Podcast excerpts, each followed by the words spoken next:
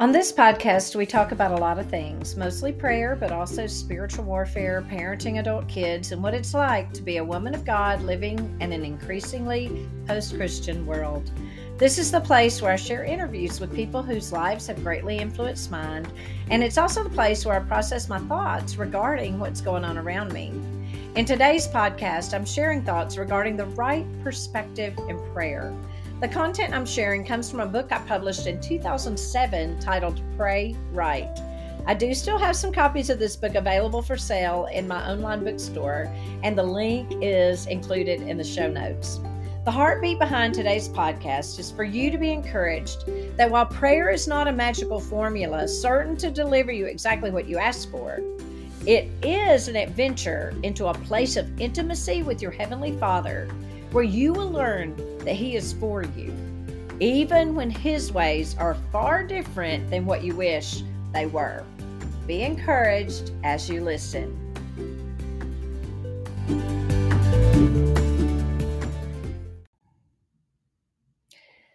In 2007, I wrote a prayer study.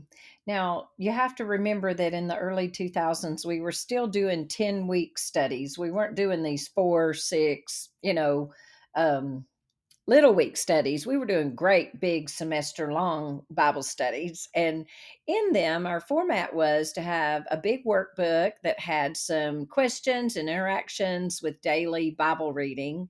And it was supported by VHS videotapes so that when you got together with your group that you were doing the study with, you could all watch the teacher or the writer of the material teach the material or um, you know teach a lesson related to the material that you had been um, interacting with throughout the week on your own i loved doing these studies and i loved writing them and so a lot of my 19 books are from that period of time when i was writing studies. Um, some of the first ones that got into the mass market were these uh, 30 day studies. So I guess those were a little bit shorter than the 10 weeks. and they were like uh, women overcoming fear and women embracing life, all of it. And then one of my favorites was one called Women Touched by Jesus. So during those seasons, I wrote two studies on prayer. And in fact, the first book I ever wrote, uh, this came after I had written a lot of curriculum for two different publishing companies, but the curriculum was written for children in the church. And uh, the part of the curriculum that I enjoyed writing the most was the part that was the background information for the adults who were teaching the children. And moving from curriculum deadline to curriculum deadline uh, took a lot of my time, but I did love writing the curriculum and I loved seeing the finished product. I loved that it was being distributed to churches all over uh, America and probably in some parts of the world. But all the while, I felt the Lord really nagging at my heart to step out in faith and to write a study that He had put on my heart that did not have a publisher behind it. It didn't have um, an assignment. It didn't even have an outline that I could go by, but it was in my heart and it was a study on prayer. And that first study was also a 10 week study. And it was called Oh God, Please, the heart cry of a burdened soul. And what we did, Tom and I put the money down to print I think how many copies? 500 copies of that book when I got finished writing it and took uh, several thousand dollars to write the uh, to print those 500 copies because if I'm remembering correctly it was like $6 uh, a, printed copy of the book. And then I took that book on the road with me when I would go speak at different retreats and all, and have a product to sell. And so people would buy that book. And honestly, from that point forward, the money I made from the sales of my books that I self published in that way was how I paid for the next book and the next book and the next book until I was very blessed to get scooped up by a guy who helped me get into the mass market, a guy named Ron Smith, who not only was a cheerleader but also was an introducer. He he was able to open doors that I had not been able to open, and then all that led to some major book writing contracts. And I didn't intend to start out this podcast by giving you all that background on myself, but um, there you have it. bonus. What I wanted to tell you though was I wrote another prayer study, and it also was a 10 week study, and it was kind of a sequel maybe to Oh God, Please, the Heart Cry of a Burdened Soul. And this study I called Pray Right. And I based it on the scripture verse in James chapter 5 that says, The prayer of a righteous man availeth much. And I wanted to use that launching place to talk about what it means to pray in the right way, to pray in a way that we can be certain that God's going to answer because we're living inside of that realm of the prayer of a righteous man. And so that's really the heartbeat of this study. And as I'm flipping through the book right now, I'm looking at the the I called my chapters workouts because the prayer of a righteous man is powerful and effective is the actual verse that's printed on the front cover, James 5 16, in the New International Version of the Bible. But my chapters are called workouts. And so the workouts are the glorious riches of our inheritance, uh, water skiing, and the right prayer posture, and then praise practice. And then I handily built in some weeks of review because by this time we knew that when people made a 10 week commitment to a study, it was hard to keep up. Life got in the way and it just got complicated. And so um, I worked in every three or four weeks. I did a week of review, and that gave you time to catch up on where you might be uh, have missed out on some of the daily lessons and that kind of thing. But anyway, then I do um, workouts uh, called "Embracing the Right Perspective in Prayer." Um, praying the right purposes, praying the having the right practice of prayer. And I flipped in the book today looking at, thinking about, pondering, you know, how we ponder these things going on in our lives, about embracing the right perspective in prayer. And so for this podcast, I'm, talking about and really giving you some excerpts out of this particular chapter that I called a workout of this book. And um, in this particular week, I had people practicing a different spiritual discipline. And this particular week, I'm challenging people to practice a fast for 24 hours. And uh, then also, we're focusing our Bible study content in the book of Job.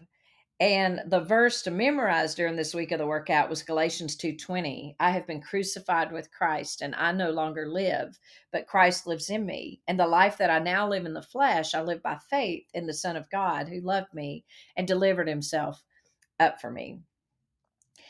Um, I'm sharing from this particular chapter of this book because last week I talked about getting angry with God because our dog ate the chickens and the ducks. And one of the things that I kept alluding to was how we have to trust God more, no matter what circumstances we're facing uh, we know that God knows things differently than we know things. And throughout the whole time, I was actually walking with my friend Jill this morning, and she said, I kept waiting on you to quote Proverbs 3 5 and 6, which is trust in the Lord with all your heart, lean not on your own understanding, and all your ways acknowledge Him, and He will make your path straight.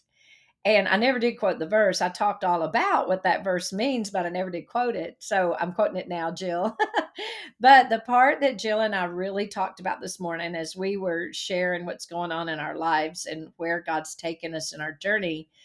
And goodness, if you don't have a friend that you can do that with, get you one. Ask the Lord to give you one because it is a rare and very special um, thing to have a friend like that and it's very healthy to be able to have somebody you can process your your thoughts and your journey with. Anyway jill and i were talking about how when we trust god like trust in the lord with all your heart that sounds easy enough but the part that is hard is the part that indicates that you're trusting the lord with all your heart and that is the part where you're leaning not on your own understanding Trust in the Lord with all your heart. Lean not on your own understanding. In all your ways, acknowledge Him, and He'll direct your paths. And Jill made a profound comment while we were talking about it. And she said, The thing about leaning not on your own understanding is that sometimes, or maybe most of the time, when we trust God, we're not going to understand what's going on. And that is the kicker, isn't it? That when we're trusting Him, we don't understand. Well, looking back at what I wrote in 2007, many years ago, I uh, was reminded about this time in our life that I and I I springboarded springboarded from this place to introduce the study. And so I'm going to just read the story that I was telling. My husband Tom tells the story of Michael, that's our firstborn child, when she was four years old. We were getting ready to attend the funeral of a friend of mine. Karen was the first editor to give me the opportunity to be published. In her early 40s, she was diagnosed with cancer, and after a few years of fighting hard, Karen died. I still remember her. What a beautiful woman who opened that door of opportunity for me. Michael watched as we were dressing for Karen's funeral, and she asked, What's a funeral? I tried to answer with simple words so that a four year old could understand. As I was beginning to make a little progress on the difficult subject of death, Tom jumped in to the conversation and he began to wax eloquent with his theological definition of death, dying, life after death, and the second coming of Christ. after a few minutes of this, Michael got frustrated and she said, Dad, you don't know very much, do you?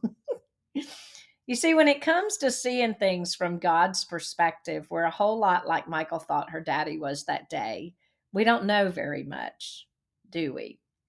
Job was reminded of this fact after he suffered much loss, followed by the torment of listening to the faulty advice of his friends. I've often thought in Job's story that when those friends sat quietly and just prayed with him, that was when they did the best thing. It was when they started talking and processing and trying to make sense of everything for him that they ceased being the good friends that they had been being. Now I'm back to telling you what's in my study. When Job was finished receiving the sympathy of his friends' pooled ignorance, he experienced an encounter with God where God asked the questions rather than Job. And you can go read this part of Job's story in chapters 38 through 41. When God was finished asking his questions, Job came to a place where he admitted that to pretend to see things the way God sees them was futile. And in that place, Job prayed this prayer I know that you can do anything, and no plan of yours can be thwarted. You asked, Who is this who conceals my counsel with ignorance? Surely I spoke about things I did not understand, things too wonderful for me to know. You said, Listen now, and I will speak. When I question you, you will inform me. I heard rumors about you, but now my eyes have seen you. Therefore, I take back my words and repent in dust and ashes. That's Job 42, 1 through 6 in the Christian Standard Bible. And I wrote, How many times do we do this in our prayer closets? How many times do we speak about things we do not understand, things too wonderful for us to know? I love the twist that the message puts on this passage. I'm convinced you can do anything and everything. Nothing and no one can upset your plans. You asked, Who is this muddying the water, ignorantly confusing the issue, second guessing my purposes? I admit it, I was the one. I babbled on about things far beyond me, made small talk about wonders way over my head. You told me, listen and let me do the talking. Let me ask the questions, you give the answers. I admit I once lived by rumors of you. Now I have it all firsthand from my own eyes and ears. Don't you love that?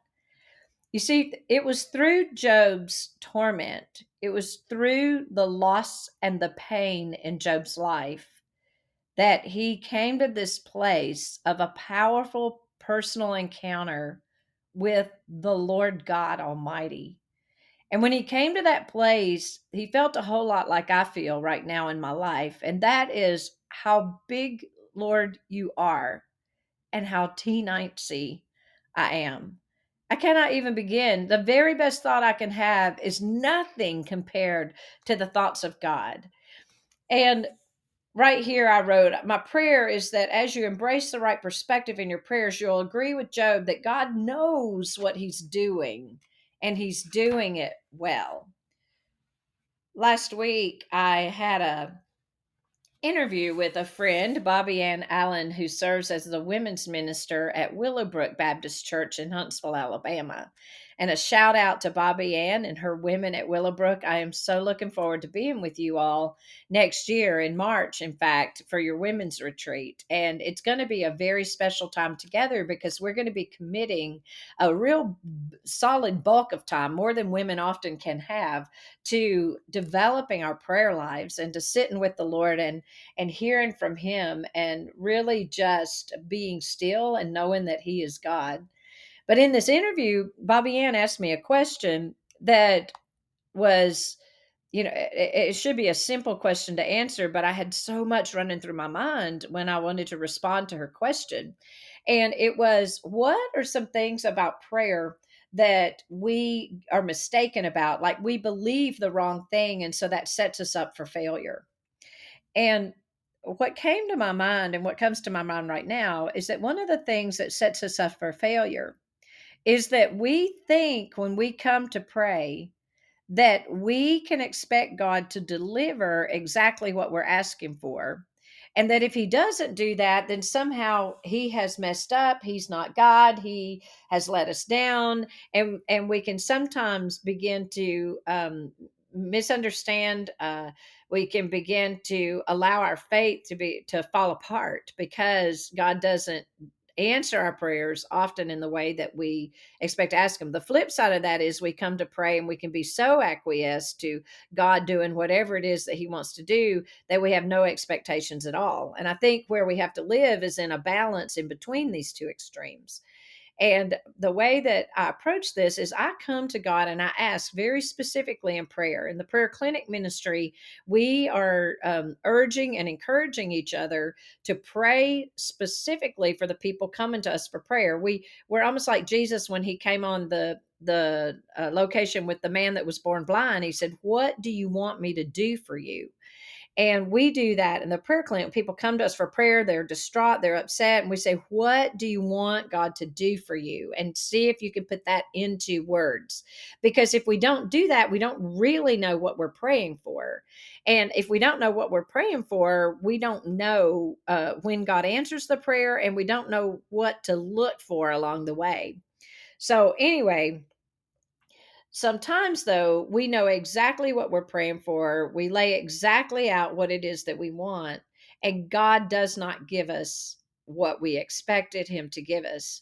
And especially, He doesn't deliver our answers like um, the prime on Amazon delivers. You know, it used to be you paid for Prime, you were going to get your package within 48 hours. Now they have all these options. You can, you know, get a discount if you let them bring all your packages at one time. And some things, even if you are a Prime member, you can't get for several, several days because they're not able to deliver as, as efficiently as they used to and it's just gotten big. But anyway, back to what we do with God, we expect God to deliver in our time frame, and most often His time frame is much different than ours.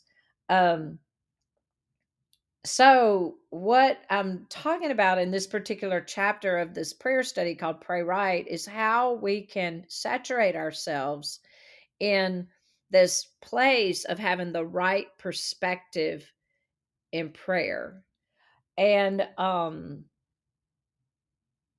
let me just read some of my other thoughts. So I take the the reader into this chapters of Job 38 and 42, all the way um, 30, the chapter 38 and then chapter 42, where God is asking Job all kinds of questions like, can you spread out the northern skies over empty space? Can you suspend the earth over nothing? Can you wrap up the water in the cloud? Cover the the moon with clouds? Can you mark out the horizon? Like all these things that God asked Job that just were pointing to the fact that God is God and Job was not. And I wrote here, God was helping Job swallow the truth of Isaiah 55, 8 and 9. And do you know what Isaiah 55, 8 and 9 says? That our my ways are not your ways. For as high as the heavens are above the earth, so my ways are higher than your ways, and my thoughts than your thoughts. And so, what God is saying to us in this is that He thinks different than we do. Imagine that. He's been around from the beginning of time, and He who knows everything, sees everything, is not deceived by anything. He thinks different than we do. And what he's inviting us to do is to nestle into relationship with him where we bring our petitions to him, know that he has heard them, and then we're going to rest in the fact that he's going to deliver the answers according to what he knows is best and what all works together for good. Um, well, I just want to read you what I wrote here.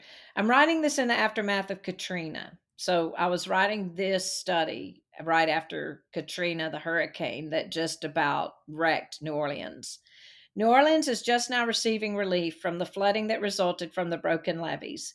Even to coordinate such a relief effort has to be an incredible task. The images I've seen this week of utter desolation, destruction, and pain are hard to process.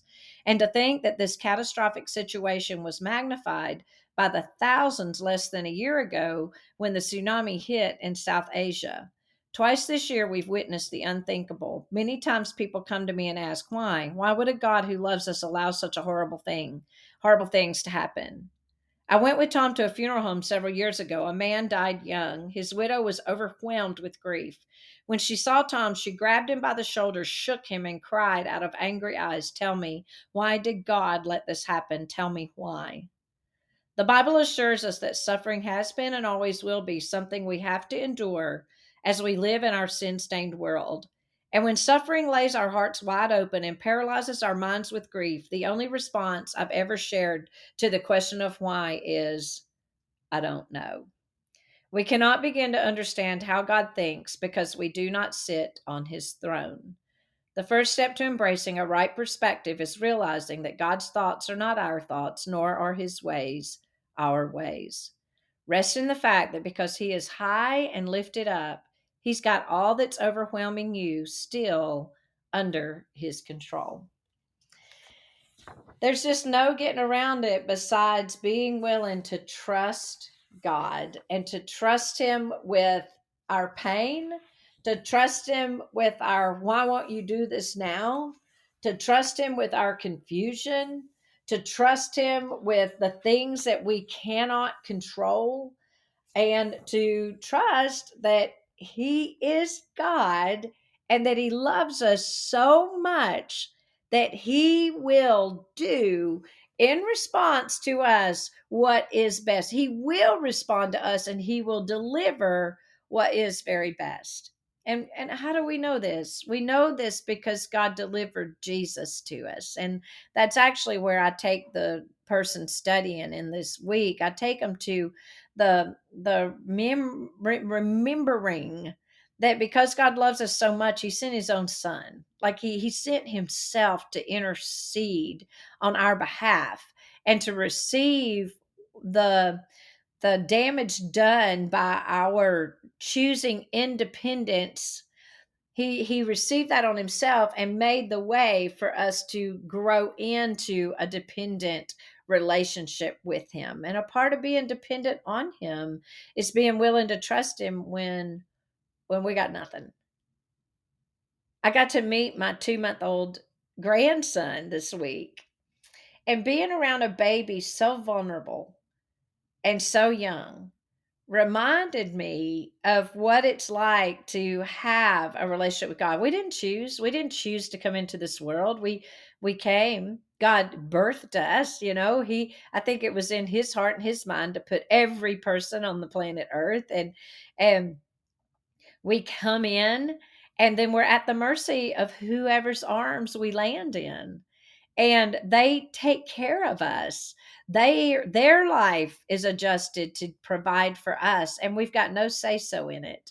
I don't know, just being around Jackson and and holding him and seeing him and and watching him made me remember that we're made for this kind of dependence, that God loves it when we depend on Him in this way. Um, and He loves us, my friends. He loves us so much. So, I guess to sum this up, kind of, what I want you to know and to hear is that you can trust God. And when you think you can't, that's when your faith kicks in because that's when you choose to trust him even so you trust him in spite of. You trust him because he's God and you're not. You lean into the fact that he's got things going on that you're not privy to. And if in some cases, when you don't get what you ask for, you choose to humbly receive what he has given. Um, God can be very intimidating.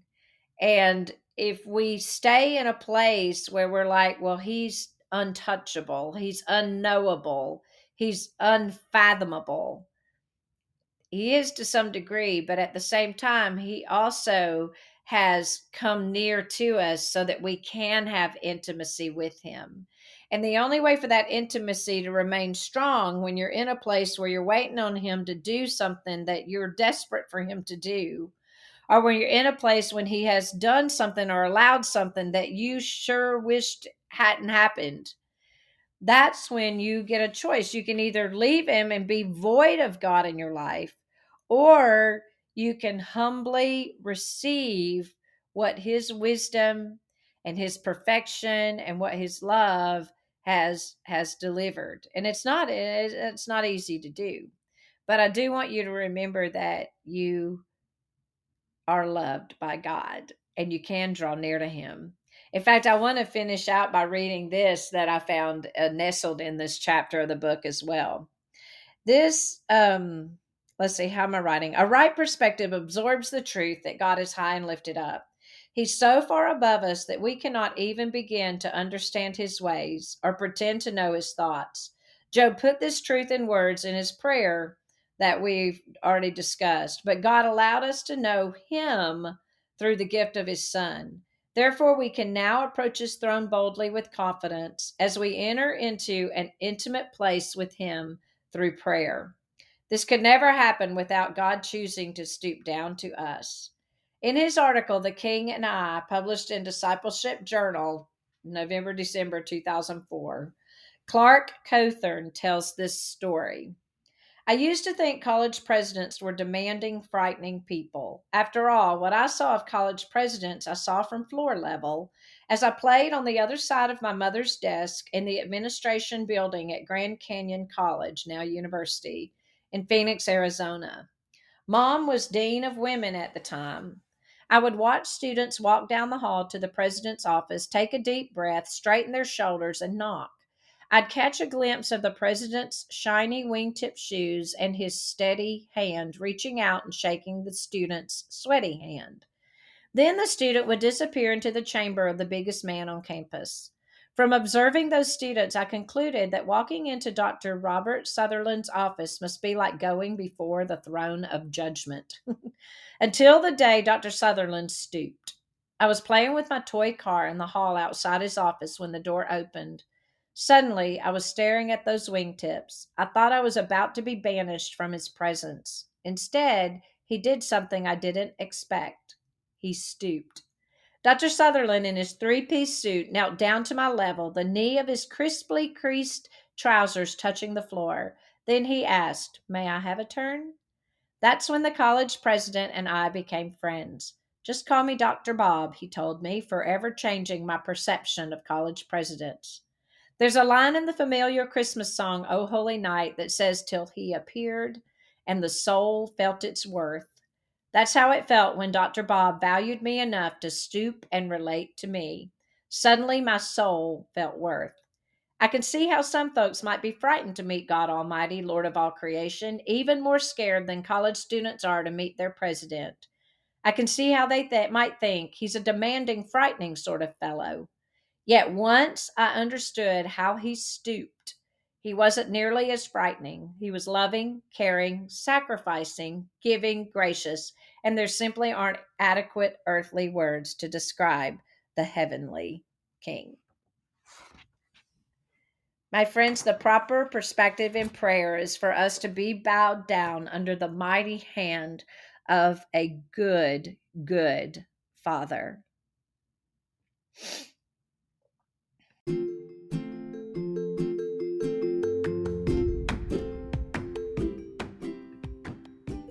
You so much for listening to this week's podcast. If you have friends who are disillusioned with God because He didn't answer their prayers the way they wanted Him to, be sure to share this podcast with them. I want to remind you that now is a great time to offer my four session course, Teach My Heart to Pray, in your congregation. As you lead this study, you can pitch vision for the prayer clinic ministry.